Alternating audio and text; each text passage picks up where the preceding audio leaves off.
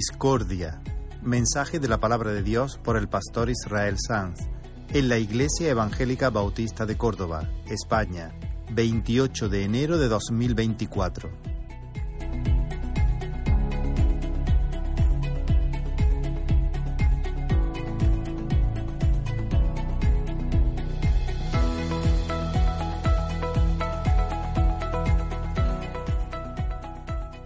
Os invito abrir la palabra en el Evangelio de Juan, Juan capítulo 7.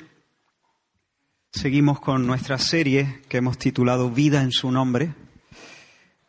Este es el mensaje número 17 de esta serie. Juan capítulo 7, vamos a leer desde el versículo 1 hasta el versículo 24.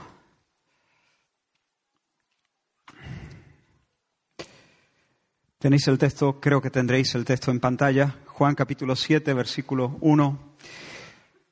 Y dice la escritura, después de estas cosas andaba Jesús en Galilea, pues no quería andar en Judea porque los judíos procuraban matarle.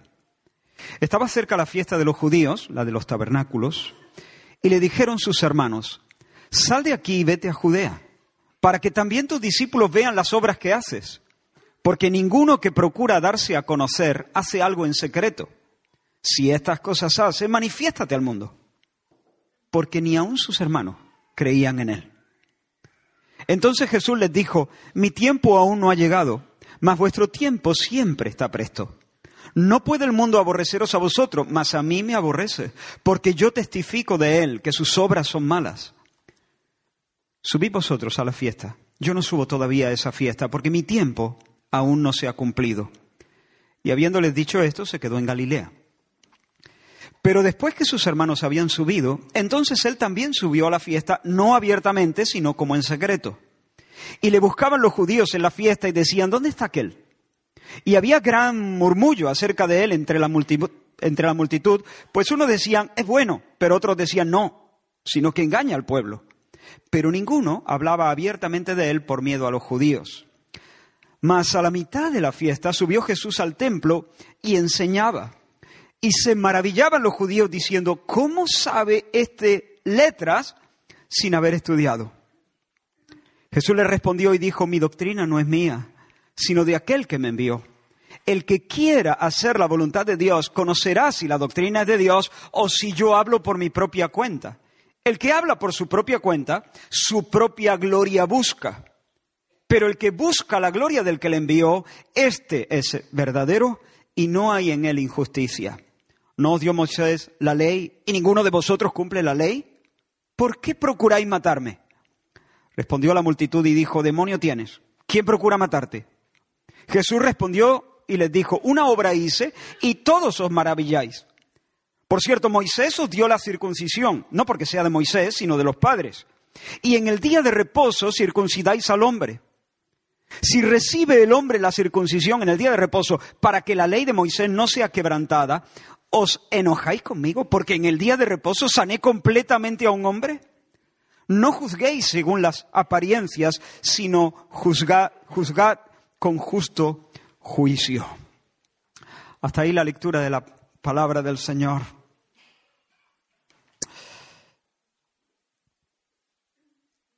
Vamos a orar un momento. Señor, ayúdanos a estar atentos ahora a tu palabra. Ayúdame a proclamarla, Señor, con fidelidad y con amor. Primeramente a ti, pero también a mis hermanos, Señor. Abre nuestros oídos, haz que nuestro corazón esté atento, para que podamos recibir tu palabra como palabra tuya, como palabra tuya, Señor y que podamos, Señor, entenderla y que tú puedas hacer milagro en esta mañana en medio de nosotros. En el nombre de Jesús. Amén. Amén. Aunque nunca los he usado, sé que existen repelentes ultrasónicos contra insectos. Son dispositivos que emiten unas, unas ondas, unas ondas de sonido de alta frecuencia, que son completamente imperceptibles para, para, los seres humanos, pero que son muy molestas y desconcertantes para los insectos. y para los ratones y algunas ratas, etcétera. También he leído que su eficacia es un poco cuestionable, pero bueno, ese es otro asunto, ese es otro tema. El rango de frecuencia que puede escuchar con, que, puede soportar cómodamente el oído humano oscila entre los 20 hercios y los 20.000 hercios. Sin embargo, un murciélago, por ejemplo, tiene un espectro auditivo ocho veces mayor. Puede escuchar hasta 160.000 hercios. Pero eso no es nada. Ahora asómbrate. La ballena dentada puede oír entre los 40 y los 325.000 hercios. 16 veces más, un rango 16 veces más, más grande que el, el del oído humano. Eso significa que esas criaturas, allí en los fondos marinos, escuchan cosas, escuchan sonidos que son reales, que son ciertísimos, que están ahí, que resuenan todo el tiempo, pero que nosotros jamás hemos escuchado y jamás escucharemos. Como digo, están presentes pero pasan completamente inadvertidos para nosotros. La Biblia dice, el hombre natural no percibe las cosas del Espíritu. No las percibe, están, están, son, son ciertísimas, resuenan, llenan el paisaje, pero nos pasan completamente desapercibidas. El hombre natural no percibe las cosas que son del Espíritu, dice Pablo a los Corintios, porque para él son locura no las puede entender. Se han de discernir espiritualmente. Uno necesita otro oído, uno necesita otro corazón. Hay un universo de cosas que Pablo llama aquí las cosas del espíritu, que generalmente, bueno, generalmente no, que siempre las personas, los hijos de Adán, el hombre en su estado no regenerado, el hombre en su estado natural, las malinterpreta. Piensan que son la fantasía, la imaginación de mentes religiosas sin más. Fuimos creados para escuchar las frecuencias del cielo, pero el pecado ha estropeado nuestra alma, ha deformado nuestro corazón. Los hijos de Adán nacemos desintonizados por completo y desde la cuna sí oímos bien las cosas que van entre los 20 y los 20 mil hercios. Es decir, escuchamos las cosas del mundo, pensamos en las cosas de la tierra, captamos las cosas del aquí y del ahora, pero nacemos completamente sordos a la música del cielo, no la escuchamos. Y el pasaje que, vamos a estar meditando en esta mañana pone de relieve eso, la falta de sintonía, la falta de acuerdo, de hecho, la discordia que hay entre Cristo y el mundo, entre Cristo y los hijos naturales de Adán. Y quiero irme directamente a la, digamos, a la yugular del pasaje, al corazón del pasaje, al versículo que yo creo que presenta la, digamos, el, el meollo, el principal acento del texto. Es el versículo 17, donde el Señor, hablando con la multitud y los judíos, les dice, el que quiera hacer la voluntad de Dios, el que quiera hacer la voluntad de Dios, conocerá. El que quiera hacer la voluntad de Dios conocerá si mi doctrina es de Dios o si yo hablo por mi propia cuenta. ¿Te has dado cuenta? No es un asunto intelectual, es un asunto de la orientación de la voluntad. Vosotros no conocéis, básicamente les está diciendo el Señor, vosotros no discernís, vosotros sois unos topos, vosotros no entendéis las cosas del Espíritu, no porque no os dé la mente, no porque tengáis un problema intelectual, no porque estéis necesitados de mejores argumentos, tenéis un defecto en el corazón, tenéis la voluntad desorientada no queréis hacer la voluntad de Dios. Ese es el problema. El que quiera hacer la voluntad de Dios, el que tenga un corazón de rodillas, ese sabrá, ese conocerá, ese escuchará la canción del cielo, ese escuchará las frecuencias celestiales.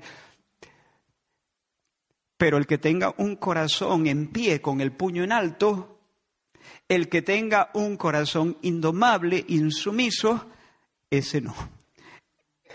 Ese no podrá captar las frecuencias del cielo. Ese es el tema.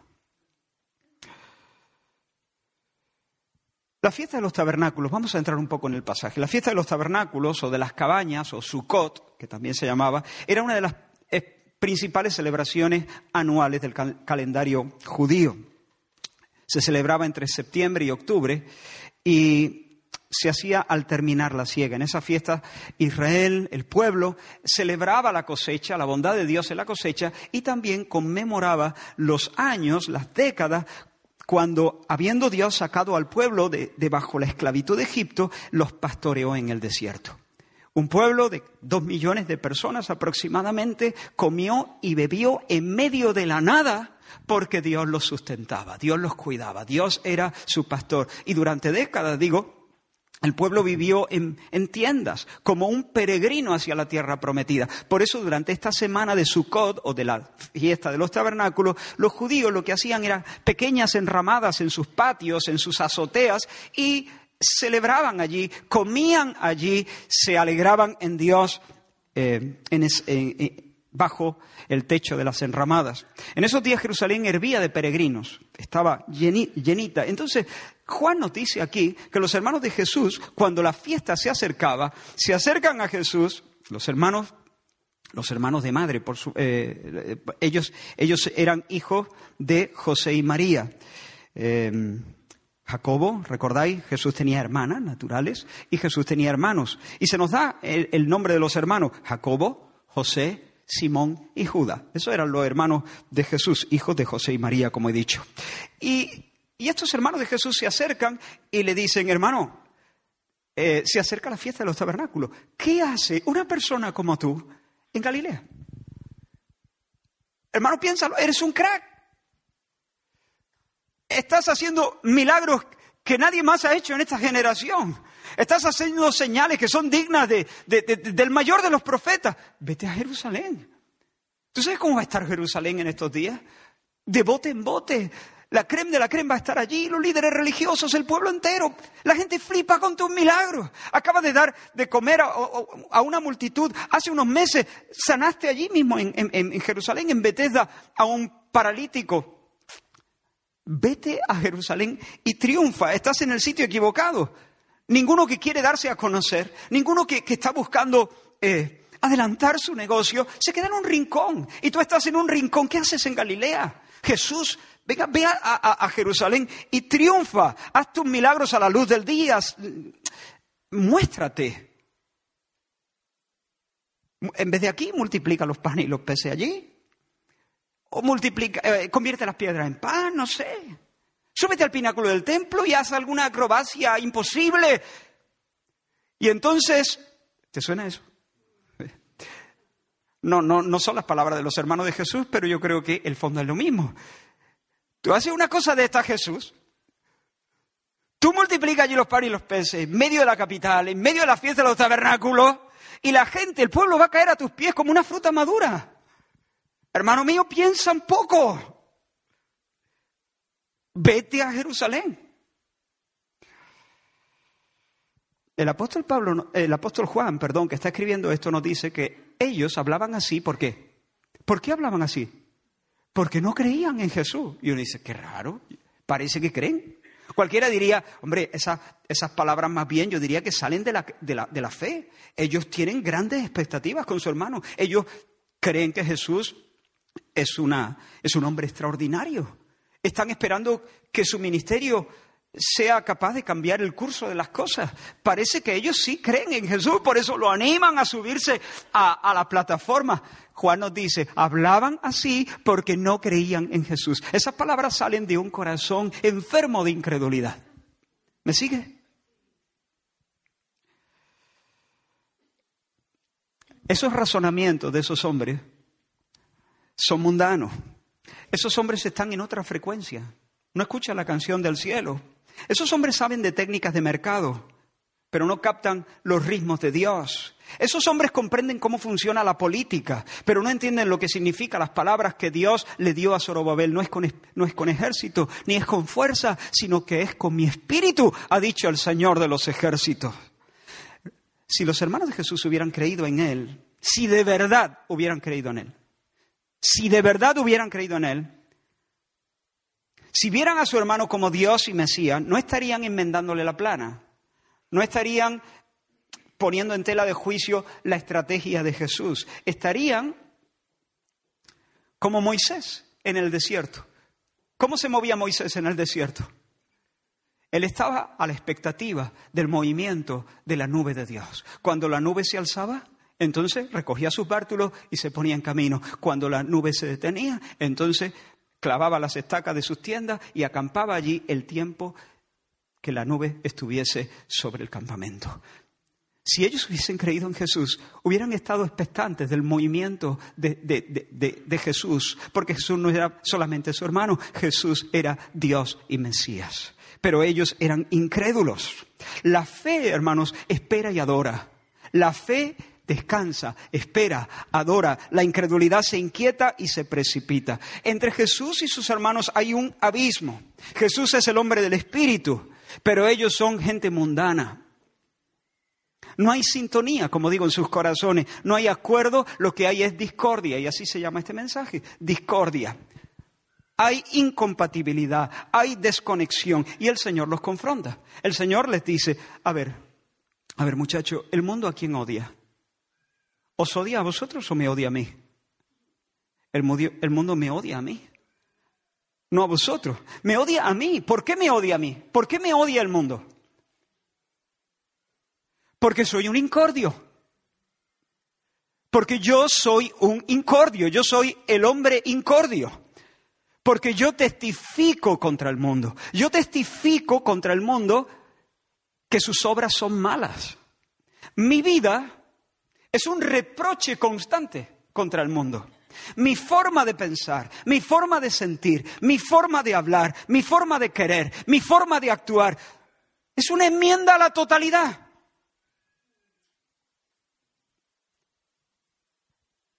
con cada cosa que pienso, con cada cosa que siento, con cada cosa que hago, le llevo la contra al mundo. Mi vida contrasta radicalmente con los deseos y con las acciones y con los motivos del mundo. Por el simple hecho de andar al paso de Dios, voy denunciando que todos van con el paso cambiado. Mi vida impecable es un dedo acusador contra un mundo que es egoísta. Mi vida es un grito de protesta contra toda fealdad, contra todo mal, contra toda mentira. El mundo me odia a mí porque yo soy una linterna, soy un foco de luz sobre la escena del crimen. ¿Se entiende? El mundo me odia porque soy un alma pura, porque soy un alma indomable, porque no me conformo, porque soy un mardoqueo que no se pone de rodillas, porque soy un hombre libre y siendo un hombre libre soy una amenaza a este sistema 666, a este sistema anticristo que es hombre, hombre, hombre, del hombre, por el hombre y para el hombre. Y yo no me pongo de rodillas delante de eso. Sobre la colina de mi corazón no ondea una bandera anticristo, sino la bandera del reino de los cielos. Queréis que suba a Jerusalén, queréis que deslumbre al mundo, pero vosotros no os dais cuenta ni entendéis la naturaleza del conflicto que hay entre el mundo y yo. El mundo me odia porque yo no soy del mundo. No encajo con el mundo. No, no, me, no me conformo a sus parámetros, sino que los desafío. Ahora, a vosotros no. A vosotros no, el mundo nos odia. A vosotros el mundo nos odia porque el mundo no, no puede odiaros. Porque vosotros sois del mundo y el mundo no odia al mundo. Cuando estamos hablando del mundo, quiero hacer, hacer este paréntesis para que nadie se confunda, no estamos hablando de las personas. Cuando la Biblia, en muchos de los textos, habla del mundo, habla de un sistema un sistema, una civilización hostil a Dios, que piensa de manera distinta, que se orienta de manera distinta. Un mundo de ideas, de expectativas, de sueños, de paradigmas que son completamente contrarios a Dios. No estamos hablando de las personas en sí, Estamos hablando del sistema diabólico, del laberinto diabólico, de ese laberinto de espejos curvos llamado eso, el siglo o el mundo. Y Jesús le dice, a vosotros no os odia porque sois parte, sois parte del sistema. La orientación básica de vuestro corazón es mundana, vosotros buscáis las cosas de la tierra. Y el pasaje que tenemos por delante resalta eso, resalta la diferencia, el abismo, la discordia que hay entre Cristo y el mundo. Y quiero señalar dos contrastes muy claros entre Cristo y la mente carnal, y lo hago con la esperanza de que el Espíritu Santo nos ayude a discernir a cada uno nuestra condición. Estoy convencido de que aquí hay personas a las que el mundo no puede odiar. No, estoy diciendo tu vecino o tu, no, el mundo, el sistema, porque eres parte del sistema. Pero al mismo tiempo tengo la esperanza de que antes de que termine esta reunión tú hayas salido del sistema y seas por primera vez verdaderamente libre y que estés en sintonía con Dios y que seas capaz de, de escuchar las frecuencias de los cielos. Sal de aquí y vete a Jerusalén, le dice. Sal de aquí y vete a Jerusalén. Exhibe, hermano, exhibe tus poderes. Súbete al escenario. ¿Qué le responde el Señor? Mi tiempo aún no ha llegado. Mi tiempo aún no ha llegado. Mas vuestro tiempo siempre está presto. Vuestro tiempo siempre está presto. ¿Qué significa eso? Básicamente lo que el Señor les está diciendo a ellos es, para vosotros cualquier momento es bueno. Para mí no. Vosotros no tenéis sincronizada el alma con el reloj celestial. Vosotros podéis disponer de vuestros días y de vuestro tiempo a vuestro antojo. Ahora, pues ahora. Luego, pues luego. Vosotros podéis disponer. Vosotros sois como los chiquillos en el verano. Los chiquillos en el verano pueden hacer lo que les guste. Los días son largos, las obligaciones son pocas, han quedado atrás las clases, por delante se abre un periodo largo de vacaciones, ya no están sujetos a un horario escolar. Si quieren salir a, jugar a la calle con los amigos, no se tienen que preguntar, ¿es sábado, eh, eh, el lunes? ¿Qué más da? ¿Qué más da si es sábado o si es lunes? Están de vacaciones, ¿se entiende? Entonces para ellos cualquier tiempo está bien, cualquier tiempo es bueno, pueden salir cuando quieran. Vosotros sois como los chiquillos en verano, le dice Jesús a, su hermano. Vosotros podéis entrar, podéis salir ahora, después de un rato, cuando queráis, cuando queráis. Disponéis de vuestro tiempo a vuestro antojo. Yo no. Yo soy el siervo de Jehová. Yo soy el siervo del Señor. Yo soy un hombre bajo yugo. Yo soy un hombre que vive bajo una, una voz. Yo no dispongo de mis días a mi antojo, porque el Señor ha abierto mi oído. ¿Recordáis ese salmo? El siervo de la oreja taladrada. El Señor me ha preparado un cuerpo, ha dispuesto mi oído, ha abierto mis oídos. Yo no puedo disponer de mi semana como yo quiera. Yo estoy bajo órdenes. Para mí la hora y el día no son asuntos sin importancia como vosotros, porque el cielo ha decretado mi agenda, ha fijado mis horas y mi, y mi labor consiste en llegar puntual a cada cita cuando el Señor me lo diga a la hora que el Señor me lo marque. Así que id vosotros a la fiesta, hombres sueltos, hombres sin yugo, hombres sin rey, pero yo no porque yo no soy el dueño de mi semana. Es el cielo el que marca mi ritmo. ¿Ves el contraste entre Jesús y, y, sus hermanos que aquí representan al mundo? Jesús es el hombre sujeto. Jesús es el hombre manso, sujeto, manso. Jesús es el siervo obediente y puntual. El mundo es justo lo contrario. El mundo es terco, desobediente, rebelde, respondón, contradictor, contumaz. El mundo quiere ser autónomo, quiere ser independiente, quiere autorregirse, quiere imponer su voluntad, quiere hacer lo que le place, escoger su propio camino. ¿Recuerdas al faraón que gobernaba cuando, cuando Dios envió a Moisés a Egipto? Es un ejemplo perfecto de ese espíritu mundano. Dice la escritura en Éxodo 5, después Moisés y Aarón entraron en la presencia de Faraón y le dijeron, el Señor Dios de Israel dice así, deja ir a mi pueblo. Y Faraón respondió, agárrate, ¿quién es Jehová para que yo oiga su voz? No conozco a Jehová. Yo no conozco a Jehová ni tampoco dejaré ir a su pueblo. ¿Te das cuenta? ¿Quién es Jehová para darme órdenes a mí? Aquí se hace lo que yo digo. Yo no le reconozco a ese Jehová ningún derecho sobre mí. Su voz me trae al fresco. Lo que el Señor diga me entra por aquí y me sale por aquí. ¿Quién es ese Jehová?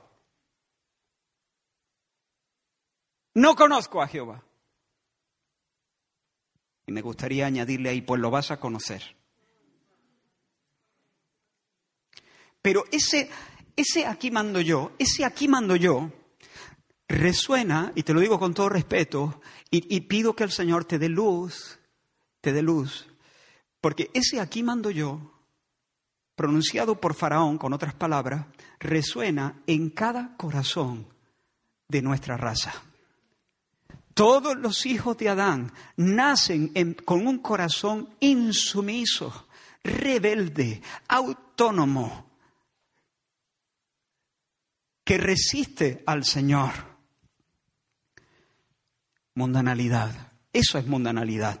Algunos cuando escuchan esta palabra mundanalidad piensan que la, mundanalidad consiste básicamente en engolfarse con los vicios más groseros. Bueno, eso es mundanalidad también. Pero mundanalidad consiste también en vivir en ese tono, bajo, bajo, ese, bajo, esa, bajo esa insumisión. En el jardín hay un olivo, supongo que la mayoría de vosotros lo habéis notado, un olivo, y esa planta ha alcanzado ya su madurez. Pero todo lo que vemos, todo lo que vemos en esa planta, el, el tronco y el ramaje y las hojas y las olivas y todo, estaba contenido en una semilla. Aquí tengo una semilla de olivo. Todo el, tronco y el ramaje y, y las hojitas y las aceitunas, todo está encapsulado aquí. Todo está aquí en potencia. Eh, esa esencia está aquí.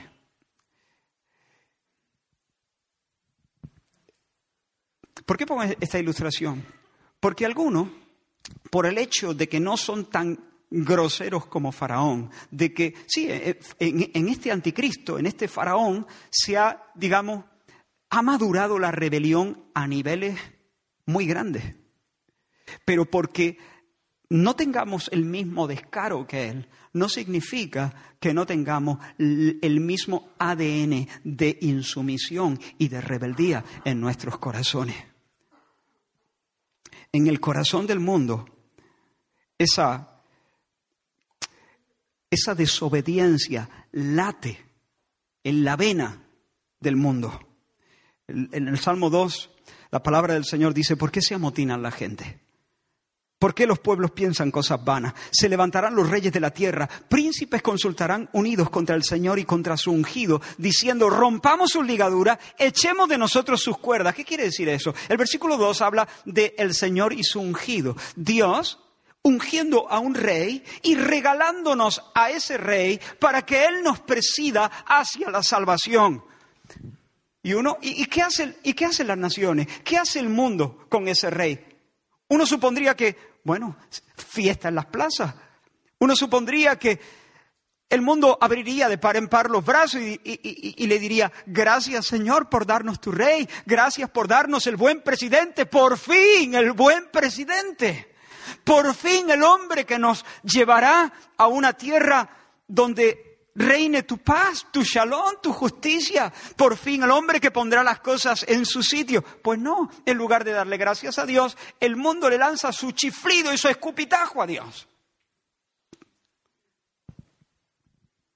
Los reyes y los poderosos, nos dice el Salmo, conspiran contra el Señor, conspiran contra su Mesías, deciden desligarse completamente de Dios y de su reino. Rompamos su ligadura, no queremos su yugo, no queremos su reino, no queremos su rey, no queremos sus caminos, no queremos su ley, que se vaya el rey por donde ha venido. Hágase mi voluntad. Aquí mandamos nosotros. Las cosas se van a hacer a nuestra manera. ¿Te das cuenta? Pero Jesús es completamente diferente. Jesús palpita en otra frecuencia. Cuando nos enseñó a orar, cuando les enseñó a sus discípulos a orar, dice, vosotros oraréis así.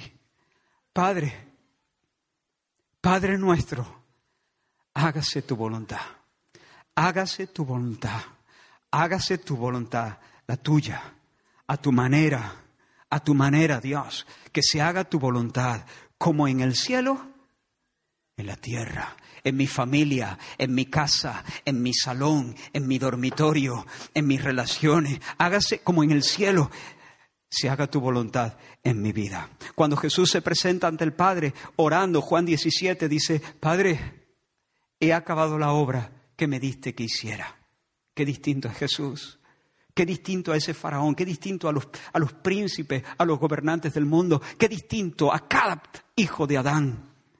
El apóstol Pablo nos dice que haya en vosotros el mismo sentir que hubo en Cristo Jesús, el cual, aunque era igual a Dios, no tuvo eso como una cosa a la que aferrarse, como una prerrogativa, como un derecho, se despojó a sí mismo y dice, no estimó el ser igual a Dios como una cosa a la que aferrarse, sino que se despojó a sí mismo, se humilló a sí mismo, tomando forma de siervo, hecho semejante a los hombres, y estando en la condición de hombre, se humilló a sí mismo, haciéndose obediente hasta la muerte, obediente, obediente, obediente hasta la muerte, y muerte de cruz, una muerte infame, atroz, vergonzosa, grotesca, obediente.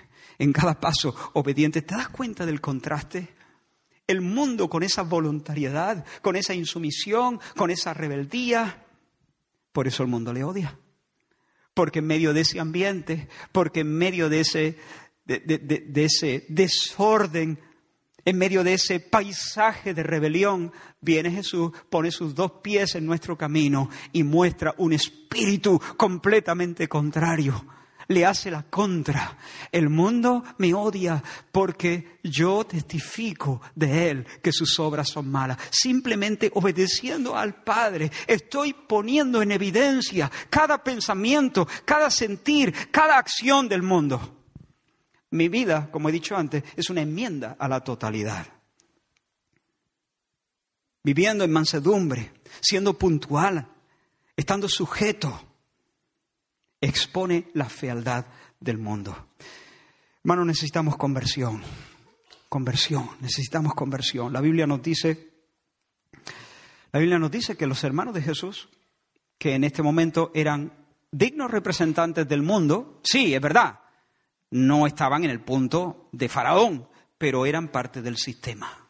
También la rebelión estaba en sus corazones, pero por la gracia de Dios, después de la resurrección de Cristo, ellos se convirtieron al Señor.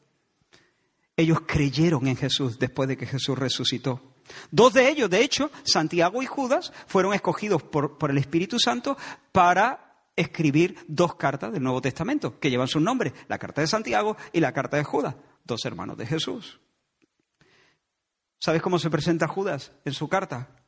Judas, siervo de Jesucristo y hermano de Jacobo. Podría haber dicho también, bueno, medio hermano de Jesús. Nada. La visión de él había sido completamente transfigurada. Siervo, dulos, esclavo de Jesucristo. ¿Sabes cómo se presenta Santiago? Santiago, siervo de Dios y del Señor Jesucristo. Ambos están diciendo, después de haber creído, ahora sí, el, que cree tiene un corazón arrodillado. Ambos están diciendo nosotros somos ahora sí, ahora no disponemos de nuestra semana, ahora no, no podemos entrar y salir a nuestro antojo, ahora nosotros no somos ya más como los chiquillos en verano, somos hombres bajo yugo. Ya no podemos disponer del tiempo y de las cosas como si fueran nuestras. De hecho, Santiago dice, ¿dónde va? ¿Dónde va? Esto de decir, eh, mañana iré, y, viajaré a tal lugar y haré negocios y ganaré dinero. ¿Dónde va? Si el Señor quiere. Si el Señor quiere, dice Santiago, lo aprendió el hombre. Si el Señor quiere. Porque nosotros no disponemos del tiempo y de las cosas y del dinero y de las relaciones a nuestro antojo. El mundo, sí, el mundo no está bajo el yugo de Cristo. El mundo se sacude el yugo de Cristo. El mundo dice, yo no conozco a Jehová.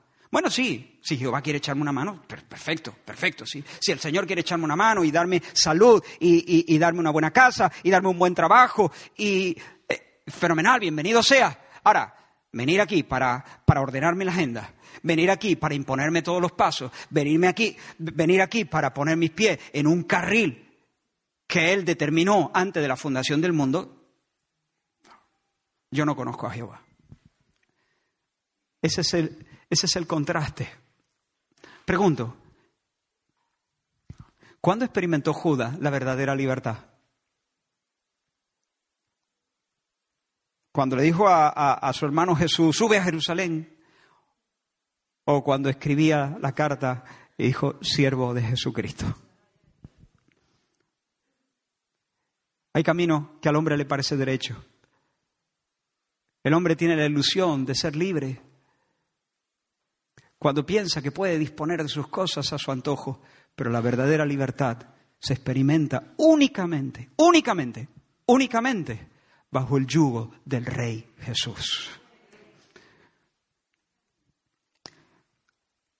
Todo lo demás es esclavitud al diablo, es esclavitud a nuestras propias pasiones, es estar empantanado en esa ciénaga llamado mundo, presidida por Satanás, el rebelde.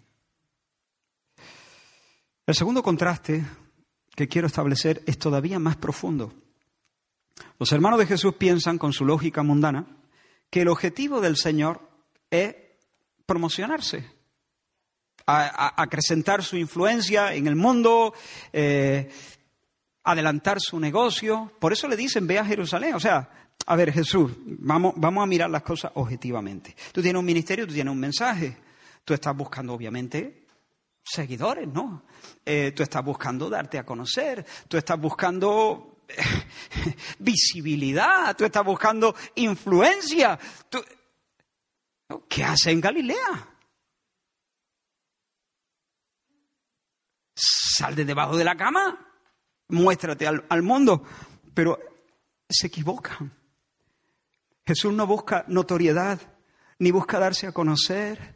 Su negocio no es su negocio, su negocio es el negocio de su Padre. Su meta es la fama de su Padre. Su ambición es dar a conocer el nombre de su Padre. Y hemos leído que aunque al principio Jesús se negó a acompañar a sus hermanos a la fiesta, sus hermanos se fueron con la caravana de peregrinos, supongo, y Jesús se quedó en Galilea. Pero después, ahora sí, ahora sí el Espíritu le dijo, ahora. Él no fue a la hora que sus hermanos habían determinado, él va a la hora que el Padre le determina. Pero después sí, ya cuando eh, pasaron algunos días, Jesús subió a la fiesta y, fue no en los términos que sus hermanos querían que fuese, sino había, fue de, manera discreta. Y como a la mitad de la fiesta nos dice la Escritura que subió al templo y se puso a enseñar públicamente. Y los judíos se quedaron confundidos con Jesús porque decían, cómo es posible que un albañil ¿Cómo es posible que un, digo albañil porque entonces la carpintería no era como la de ahora, eh, hacían eh, obras de construcción, un, albañil, ¿no? Un carpintero de Nazaret tenga este conocimiento. ¿De dónde le viene este conocimiento? ¿Cómo es posible que trace de esta manera las escrituras? ¿Cómo tiene este, las ideas tan bien cuajadas y con tanta lucidez, con tanta claridad? ¿De dónde le viene? ¿Dónde se ha formado? Escucha la respuesta de Jesús. ¿Qué dijo Jesús? Viene de Dios. Viene de Dios. Mi doctrina no es mía. Mi doctrina es del que me envió. Mi doctrina no es mía. Yo no hablo por mi propia cuenta. Yo no soy el alfa y la omega de mi propio mensaje. Yo no defiendo ni difundo mis propias ideas. Yo hablo como alguien que ha sido enviado. Ni le pongo, ni le quito, ni lo adorno, ni le añado, ni le doy mi toque personal, porque yo no estoy buscando distinguirme. El que habla de su propia cuenta, el que configura su propio discurso, ¿qué quiere? ¿Qué busca? Su propia gloria, dice Jesús. El que el que alambica sus, propias ideas, el que busca ser original, está buscando hacerse un nombre, está buscando que la gente lo admire, está buscando escribir su nombre en el mármol de la historia, está buscando encumbrarse de alguna forma, cubrirse de, reconocimiento. Yo no. Vosotros decís, ¿de dónde tiene este? Y Jesús en vez de decir, bueno, a ver, eh, os cuento. Jesús dice, de Dios. se quita, se quita de medio. Yo soy el mensajero, yo soy el enviado. Yo no hablo por mi propia cuenta. ¿Estáis asombrados? ¿Estáis confundidos? ¿Estáis flipando con, con mi cabeza? ¡De Dios! Viene de Dios. El que habla por su propia cuenta está queriendo que, que, el foco le alumbre a él. Quiere salir en la foto, quiere salir en el cartel. Y eso es injusto. El que va de original es un injusto. El que va de original es un ladrón. Porque está procurando para sí lo que por derecho únicamente le corresponde a Dios. La gloria es del Dios Altísimo. Porque solo Él es el original. Porque solo es Él es la fuente de todo bien, de todo don perfecto. Nada tiene el hombre si no le es dado de arriba, dice la Escritura. Y aquí hay una diferencia fundamental entre Cristo y el mundo. En el capítulo 12 del libro de los Hechos, Lucas relata la muerte dolorosa, humillante, repulsiva de Herodes Agripa. Dice que un día infame el rey, Herodes Agripa, se sentó en su trono vestido de gala. El historiador Flavio Josefo hace referencia a este evento y detalla que el rey lucía una capa plateada, hermosísima, que despertó un asombro inusual en todos los presentes.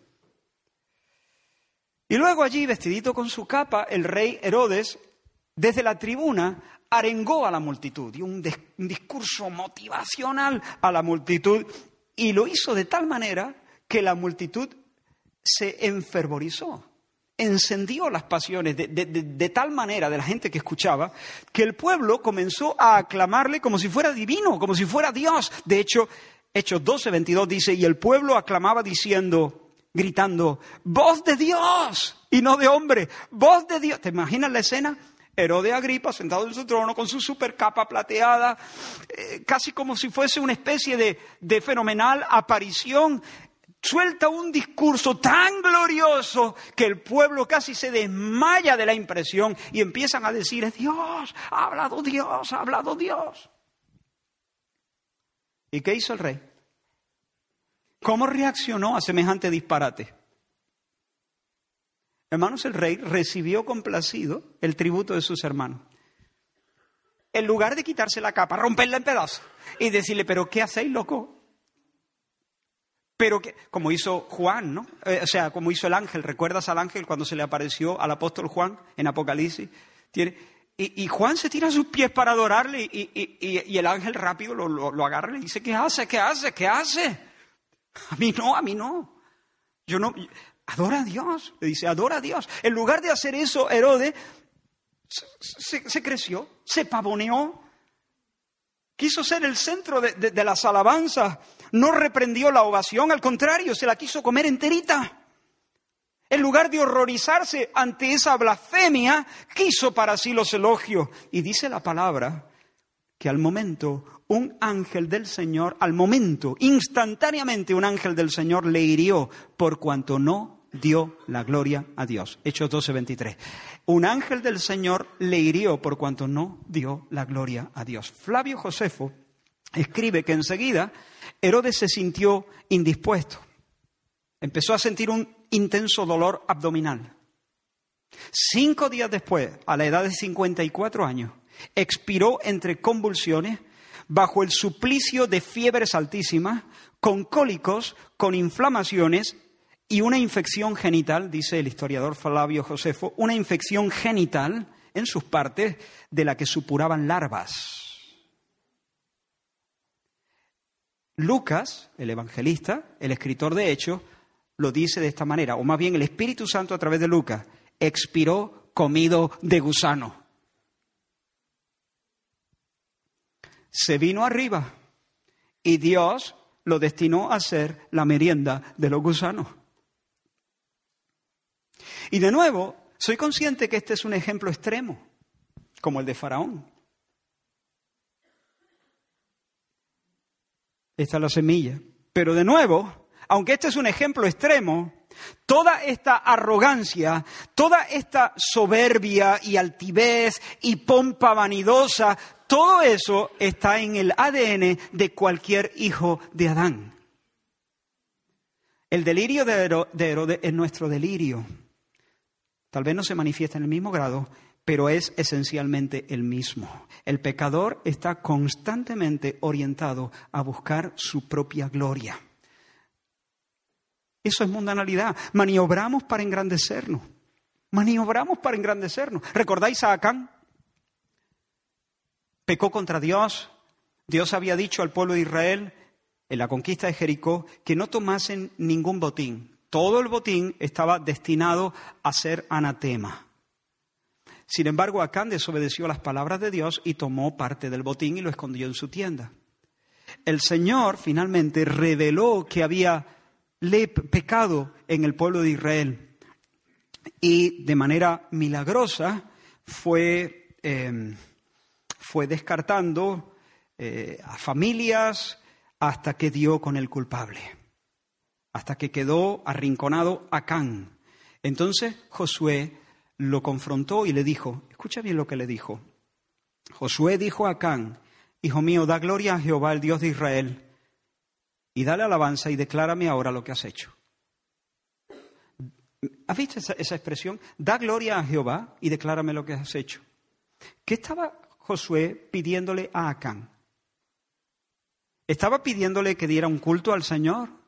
¿Estaba pidiéndole que comenzase a adorar a Jehová? No, esta es una frase que también es usada, por ejemplo, cuando los líderes religiosos se encuentran con, con el ciego de nacimiento que fue sanado por Jesús, eh, lo confrontan y le dicen, da gloria a Dios, nosotros sabemos que ese hombre que te ha sanado es un pecador. Usan la misma expresión. Esa expresión, da gloria a Dios, en realidad no, no es una invitación a que el alma se postre en adoración a Dios. Es como decir, di la verdad. Di la verdad. Confiesa la verdad. Eso es lo que Josué le dijo a Acán. Da gloria a Dios y declárame. Confiesa la verdad, reconoce las cosas, reconoce las cosas. Pregunta, ¿qué relación tiene el decir la verdad y reconocer las cosas con dar gloria a Dios? ¿Por qué, ¿Por qué, para decir la verdad se usaba esta expresión, da gloria a Dios? ¿Por qué alguien miente? ¿Por qué Acán podía estar tentado a mentir? ¿Por qué simulamos? ¿Por qué nos ponemos de perfil? ¿Por qué somos hipócritas? ¿Por qué tuneamos nuestra imagen? Porque estamos constantemente ocupados en el engrandecimiento de nosotros mismos. Porque estamos buscando nuestra gloria. ¿Se entiende eso? Estamos buscando nuestra gloria. Por eso disimulamos. Por, eso hacemos gestos para despistar. Por, eso no, no enseñamos ciertos perfiles, enseñamos otros. Porque estamos totalmente obsesionados con quedar bien. Porque estamos procurando salvar nuestro honor todo el tiempo. Porque estamos obsesionados con, con quedarnos por encima, con, con, no, con que no haya ningún desprestigio para nosotros. Lo que Josué le está diciendo es, da gloria a Dios, deja de estar autocentrado, deja de buscar tu perfil bueno, deja de maquillarte el rostro, deja de adornarte, piérdete de vista y dime qué ha pasado. ¿Entiendes? Pero esto está metido en el ADN del mundo. El primer contraste es entre la mansedumbre y la obediencia de Jesús y la rebelión y la desobediencia del mundo. El segundo contraste es entre la humildad del Hijo de Dios y la vanidad, el orgullo y la soberbia del mundo. Nosotros simulamos y mentimos y somos hipócritas porque nos priorizamos a nosotros mismos y eso es mundanalidad. Y cuando uno tiene mundanalidad en el centro de sus huesos, no puede escuchar las frecuencias del cielo. Jesús está en otra frecuencia, hermano. ¿De dónde tiene esta, estas cosas? ¿Cómo sabe tanto? ¿Cómo traza así la Dios? ¿Te das cuenta cómo se baja del escenario? En este sentido, el hombre Jesús, en, en otros pasajes, él destaca su deidad, porque la gente necesita entender su deidad. Pero aquí dice, yo soy el enviado, Dios. No son mías, Dios. Y en Jesús no hay injusticia. El que busca la gloria del que lo envía, en él, él es verdadero y en él no hay injusticia, porque le da a Dios lo de Dios. Jesús honra al Padre, Jesús habla su doctrina, Jesús siempre le deja al Padre el centro. Jesús siempre maniobra para que el Padre sea el primero. Cuando bajo la sombra de la cruz, cuando se acercaba ya el momento de encarar la vergüenza, los clavos, la desolación, el desamparo, Jesús oró de esta manera. Ahora está turbada mi alma. ¿Y qué diré? Padre, sálvame de esta hora. ¿Es eso lo que tengo que decir? Para esta hora he llegado. Padre, glorifica tu nombre. ¿Te das cuenta? Es otro espíritu, es otro mundo, es es otra historia, es otra frecuencia, es el antimundo. Y el mundo es el anticristo. Hay un disenso completo, hay una discordia absoluta. Son dos mundos encontrados, irreconciliables. Padre, glorifica tu nombre. Entonces vino una voz del cielo que dijo, claro que sí, hijo, lo he glorificado y lo volveré a hacer. Entonces vino una voz del cielo, lo he glorificado y lo glorificaré otra vez. Y cuando Jesús de nuevo en Juan 17 se presenta delante del Padre, ora con estas palabras, Padre, yo te he glorificado en la tierra. Yo te he glorificado en la tierra. Y cuando el Señor nos enseña a orar, enseña a orar a sus discípulos, dice, vosotros pues oraréis así, Padre nuestro que estás en los cielos tu nombre sea santificado. Santificado sea tu nombre. Tratado con honor, tratado con deferencia, tratado con respeto, honrado, aplaudido, ovacionado sea tu nombre. Y por eso el mundo le odia. El mundo le odia porque la orientación básica del corazón de Jesús es completamente, es radicalmente diferente a la del mundo y pone en evidencia la fealdad de la orientación egoísta del mundo. Necesitamos conversión, porque eso es santidad, hermano. Eso es santidad. Eso es santidad. Santidad es tener el corazón de rodillas Santidad es tener las velas de nuestro corazón orientadas hacia su gloria. Santidad es vivir en este ambiente. Tu nombre sea santificado, tu voluntad sea hecha. Yo quiero ser el siervo obediente y yo quiero ser para la fama de tu nombre. Eso es santidad. Sin eso, sin eso, escúchame bien esto, sin eso, hasta la oración puede ser pura mundanalidad. La ofrenda puede ser pura mundanalidad. Venir a la iglesia puede ser pura mundanalidad. Abstenerse de relaciones sexuales antes del matrimonio puede ser pura mundanalidad. Si detrás de nuestros gestos, de nuestra ofrenda, de nuestra abstinencia, de nuestro servicio aparente a Dios, no hay un corazón de rodilla y no hay una santa ambición de que Dios tenga la gloria, no hay, como dirían los reformadores, un solideo gloria, solo a Dios la gloria, no hay un constante bajarse del escenario y apagar los focos. Allí no hay la más brisna, la, más mínima brisna de santidad. Todo lo que hay es religión que nos endurece y que nos aparta. Y con religión no se escuchan los tonos del cielo. La religión no vale para eso. Hermanos, como dijo A. W. Tozer, no es suficiente tener un libro inspirado en la mano hace falta tener la iluminación del Espíritu Santo en nuestro corazón. Sin la iluminación del Espíritu Santo en nuestro corazón, todas estas palabras inspiradas en la palabra pueden estar en nuestra mente y no traer ni un gramo de alegría, ni un gramo de consuelo, porque no escuchamos los tonos del cielo. Pero no habrá no, no, no, habrá sintonía hasta que el corazón no esté de rodillas y hasta que el corazón no esté orientado a la mayor gloria de Dios. Eso es verdadera espiritualidad. Y a partir de ahí, claro, ofrendamos, ofrendamos como el siervo obediente, como el hombre bajo yugo, como el hombre sin agenda, sin agenda propia, porque la agenda la marca el cielo. Ofrendamos, ofrendamos como alguien que, dice, el nombre de Dios sea engrandecido.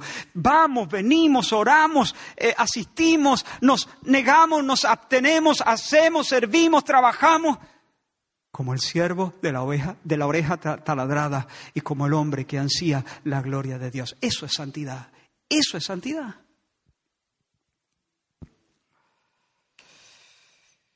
Y vamos llegando casi al final. Claro, el contraste es tan grande que, que el mundo no puede hacer otra cosa que que sentir aversión hacia Jesús. ¿Por qué procuráis matarme? Le, dice Jesús a ellos, luego no a sus hermanos, sino ya a los líderes y a la multitud. ¿Por qué procuráis matarme? ¿Por qué? ¿Por qué? No es porque vuestro celo os mueve eh, a, a, defender el honor de Dios y a defender su santa ley. Si es que ni siquiera ponéis el corazón en cumplirla, si es que no la cumplí. O sea, no me vayáis a decir, lo estoy poniendo con mis palabras, pero no me vayáis a decir que os está moviendo un celo verdadero por Dios en defensa de su santa ley, si es que no la cumplís. Vivís a medias, os permitís licencia, habéis ideado un sofisticado sistema de excusas, de excepciones, de salidas de emergencia, de disculpas para saliros con la vuestra, si es que no la cumplís hago un milagro y os volvéis contra mí. Jesús se está refiriendo a un milagro que había hecho precisamente en Jerusalén seis meses antes cuando sanó al paralítico de Bethesda, en un sábado, por cierto. Hago un milagro en sábado y estalla en vuestros pechos. ¿Qué? ¿Qué es lo que estalla en vuestros pechos? ¿Una indignación sacrosanta? Por favor. ¿Qué me estáis contando? ¿Por qué queréis matarme? ¿Es porque sano en sábado? Sois unos hipócritas, le dice Jesús a, la gente, sois, muy hipócritas. Porque vosotros para cumplir el rito de la circuncisión estáis dispuestos a trabajar en sábado. ¿O no? Si al octavo día, les dice el Señor, el día que, el día señalado para hacer la circuncisión del hombre, para cortar el prepucio de los varoncitos al octavo día del nacimiento, y de esa manera los judíos decían que perfeccionaban al varoncito. Así perfeccionaban el miembro del varoncito y perfeccionaban al varoncito, ¿no? Cortándole el prepucio. Si al octavo día, el día de la circuncisión, cae en sábado, se corta el prepucio en sábado. Y ahora yo, que en lugar de cortar el prepucio de un varoncito, le arreglo el cuerpo entero, de cabeza hasta los pies, a un varón que lleva 38 años, inmóvil, y sin ayuda, y echéis espuma por la boca contra mí, hipócrita. ¿Quién es el que cumple el sábado? Si el sábado está hecho para el hombre. Si a vosotros se os cae una oveja en un hoyo en un sábado y la sacáis. Y ahora yo rescato a un ser humano. Y ardéis de furia contra mí. Hipócrita. Esta es la confrontación de Jesús con ellos. Pensad un poco. No juzguéis según las apariencias, juzgad bien, juzgad con justo juicio. Yo soy el que verdaderamente está cumpliendo el sábado. Pero volvemos a la pregunta, ¿por qué queréis matarme? ¿Por qué queréis matarme? No lo dice así, pero permitidme que esto es lo que yo intuyo detrás de esa pregunta incisiva de Jesús. Porque soy del maligno soy del maligno. Tenéis los mismos instintos que vuestro padre Caín. Cuando vio a Abel hacer lo bueno, Caín era del maligno, dice Juan, y mató a su hermano porque sus obras eran malas y las de su hermano justas. Las de Abel eran buenas, las de Caín eran malas. Soy de tal palo, tal astilla. Queréis matarme, tenéis un odio homicida contra mí. ¿Por qué? Porque yo voy por la vida instaurando el orden de Dios, implantando el reino de Dios, porque yo voy y donde yo voy los ciegos ven, los cojos andan, los leprosos son limpiados, los sordos oyen, los muertos son resucitados y a los pobres se les anuncia el Evangelio y vosotros sentís un odio homicida en vuestro corazón. Yo traigo el reino, vosotros odiáis la vida que yo traigo, vosotros odiáis el orden divino y queréis matar al rey.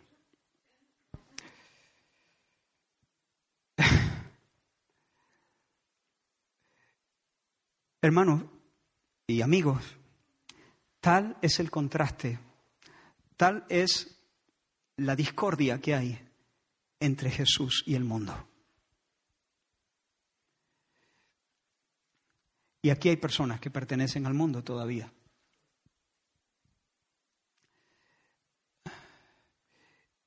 Y aunque todavía no has llegado a la, al descaro de Faraón o al descaro de Herodes, eh, tú también estás haciendo lo que a ti te gusta y lo que tú quieres hacer. El Señor te dice, tú de esa no te puedes enamorar. Ah, pues a mí me gusta esa. ¿Qué estás diciendo? Yo no conozco a Jehová. No voy a hacer lo que Dios quiere que haga. Bueno, eres mundo. Estás en contra del Señor. Y el Señor está en contra tuya.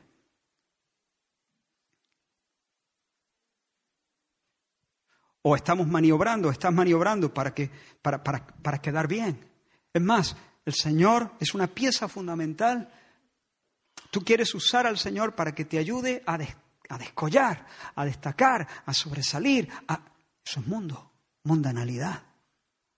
Y en esta mañana, para terminar, te llamo en el nombre de Jesús a que te arrepientas, a que confieses tu pecado, a que abomines de eso, a que aborrezcas eso, a que le hagas asco a las tendencias de tu propio corazón, a que digas, sálvame Señor, porque, vuelvo a repetir, el que quiera hacer la voluntad de Dios sabrá el que quiera conocerá, el que quiera recibirá un oído que pueda escuchar las frecuencias de los cielos ya está bien, dite a ti mismo, ya está bien de escoger qué voy a obedecer y qué no voy a obedecer, ya está bien.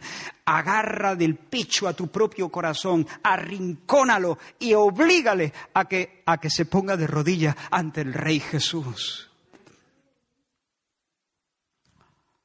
Dile a tu propia alma, alaba alma mía al Señor, alaba alma mía al Señor. Deja ya de buscar las alabanzas y los aplausos. Deja ya de buscar la autopromoción. Bájate de una vez del escenario. Apaga los focos. El Señor es el centro. Dile, perdóname, Señor, líbrame de esto, saca el mundo de mis adentros, desgárralo de, mi, sácalo de mis huesos y de mis entrañas, dame un corazón nuevo, dame un corazón nuevo. Esa es la promesa del Evangelio. Dame un nuevo nacimiento, Señor. Esa es la promesa. Eh, en Hebreos 8, precisamente, en el mismo pasaje con el que iniciamos la reunión. El Señor dice, por lo cual este es el pacto que haré con la casa de Israel después de aquellos días, dice el Señor, pondré mi ley en, en la mente de ellos y sobre su corazón las escribiré y seré a ellos por Dios y ellos me serán a mí por pueblo y ninguno enseñará a su prójimo ni ninguno a su hermano diciendo conoce al Señor porque todos me conocerán, todos escucharán las frecuencias celestiales, todos tendrán una relación personal conmigo. El viernes, en, lo que compartí en la reunión de oración, comentaba que cuando yo era joven, casi toda la música que yo escuchaba era en inglés. Me gustaban los, los ritmos, aunque no entendía las letras. Y después de escuchar en bucle algunas canciones favoritas, era capaz de cantarla sílaba por sílaba. Las pronunciaba, según mi oído, casi de forma perfecta, en perfecto inglés, mejor que los ingleses. Y cualquiera que me viera canturreando desde la distancia diría, guau, está, este, primero sabe inglés, segundo está metido en la historia, está metido en la historia, está, tiene, tiene, tiene comunión con el, con el cantante, con el artista. ¿Qué va? Yo, yo, desconocía completamente el significado de aquellos fonemas. Yo decía cosas, pronunciaba sonidos, sonidos, pero en mi mente no había ni historia ni nada. No había ninguna, ninguna historia, solo ritmos, cadencia, eh, sonido. Hay mucha gente así en la iglesia. Mucha. Mucha. Que pueden reproducir los sonidos de la doctrina de la justificación, que pueden decir que, Dios es su Padre, que pueden recitar de memoria Juan 3:16, pero no lo entienden, no lo viven, no lo experimentan, solamente repiten sin tener la experiencia. No escuchan, porque sus oídos solamente funcionan en una franja mundana de 20 a 20 mil. Punto. No les pidas más. Sí, claro, pueden recitar el credo, pero el credo es carcasa, carcasa, es cáscara. E, e, es, es, es simplemente una frase en un libro, es una frase en su mente, pero no es un mundo de belleza en el cual puede sumergirse los lunes, los martes, los miércoles, los jueves, los viernes, los sábados y los domingos. Y si tú estás así, si tú no conoces a Dios, Dile, Señor, he visto hoy la distancia infinita entre tú y el mundo y yo soy un mundano. Yo tengo un corazón orientado a mi propia gloria. Yo soy un vanidoso, soy un orgulloso y soy un soberbio. Y yo soy un rebelde. Tengo un corazón que quiere salirse con la suya. Pero Dios mío, sálvame. Dame un corazón en cuyo centro esté tu ley. Escribe tu ley hoy, en esta mañana, ahora mismo, en mi corazón, para que ahora yo pueda decir como, como Jesús, mi comida es hacer la voluntad de mi Padre. Sí, con mis fallos, sí, con caídas, pero Señor, de una manera real, profunda. Y mi ambición, mi sagrada ambición, sea que tú seas engrandecido, que tú recibas la gloria que toda corona que yo quiera para mí, que toda corona que yo, que yo ambicione, sea únicamente para poder arrojarla a tus pies. Amén. Vamos a orar.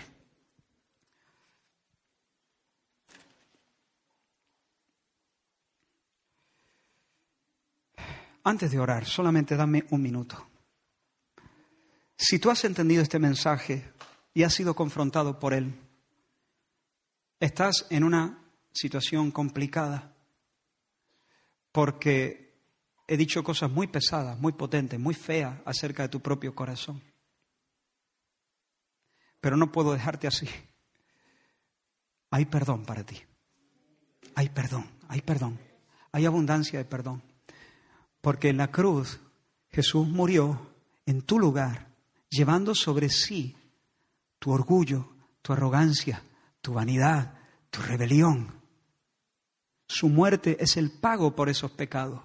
¿Él los hizo? No, Él nunca cometió esos pecados. Los cometiste tú. Pero Dios Padre dio a su Hijo para que todo aquel que en Él cree no se pierda, no tenga que soportar el castigo que merece, sino que tenga vida eterna, que disfrute de la vida que no merece entendiendo que Jesús soportó el castigo que uno merecía. Así que no te vayas con ese peso sobre tu corazón, sino ahora mismo acude a Jesús, recibe, cree en su sacrificio, pon tu confianza en su nombre, pon tu confianza en la obra que hizo a tu favor en la cruz del Calvario y acepta, recibe, abre de par en par el corazón ahora mismo, ahora mismo, abre de par en par el corazón al perdón de Dios Jesús, el, Señor ha dicho, el que a mí viene yo no le echo fuera. Así que ve con confianza, corre a Él con confianza. Eso sí, reconociendo tu pecado. Si tú intentas justificarlo, si lo minimizas, si pones excusita, nada de nada. El que encubre sus pecados no saldrá adelante, pero el que los confiesa y se aparta alcanzará misericordia. Ahora sí vamos a orar. Señor, Señor, nuestro corazón es esquivo. Líbranos, Señor, no permita, no permita, no permita que podamos em, esquivar el ataque de tu Espíritu Santo en esta mañana. Arrincónanos y véncenos tú, como venciste a tus hermanos Santiago y Judas.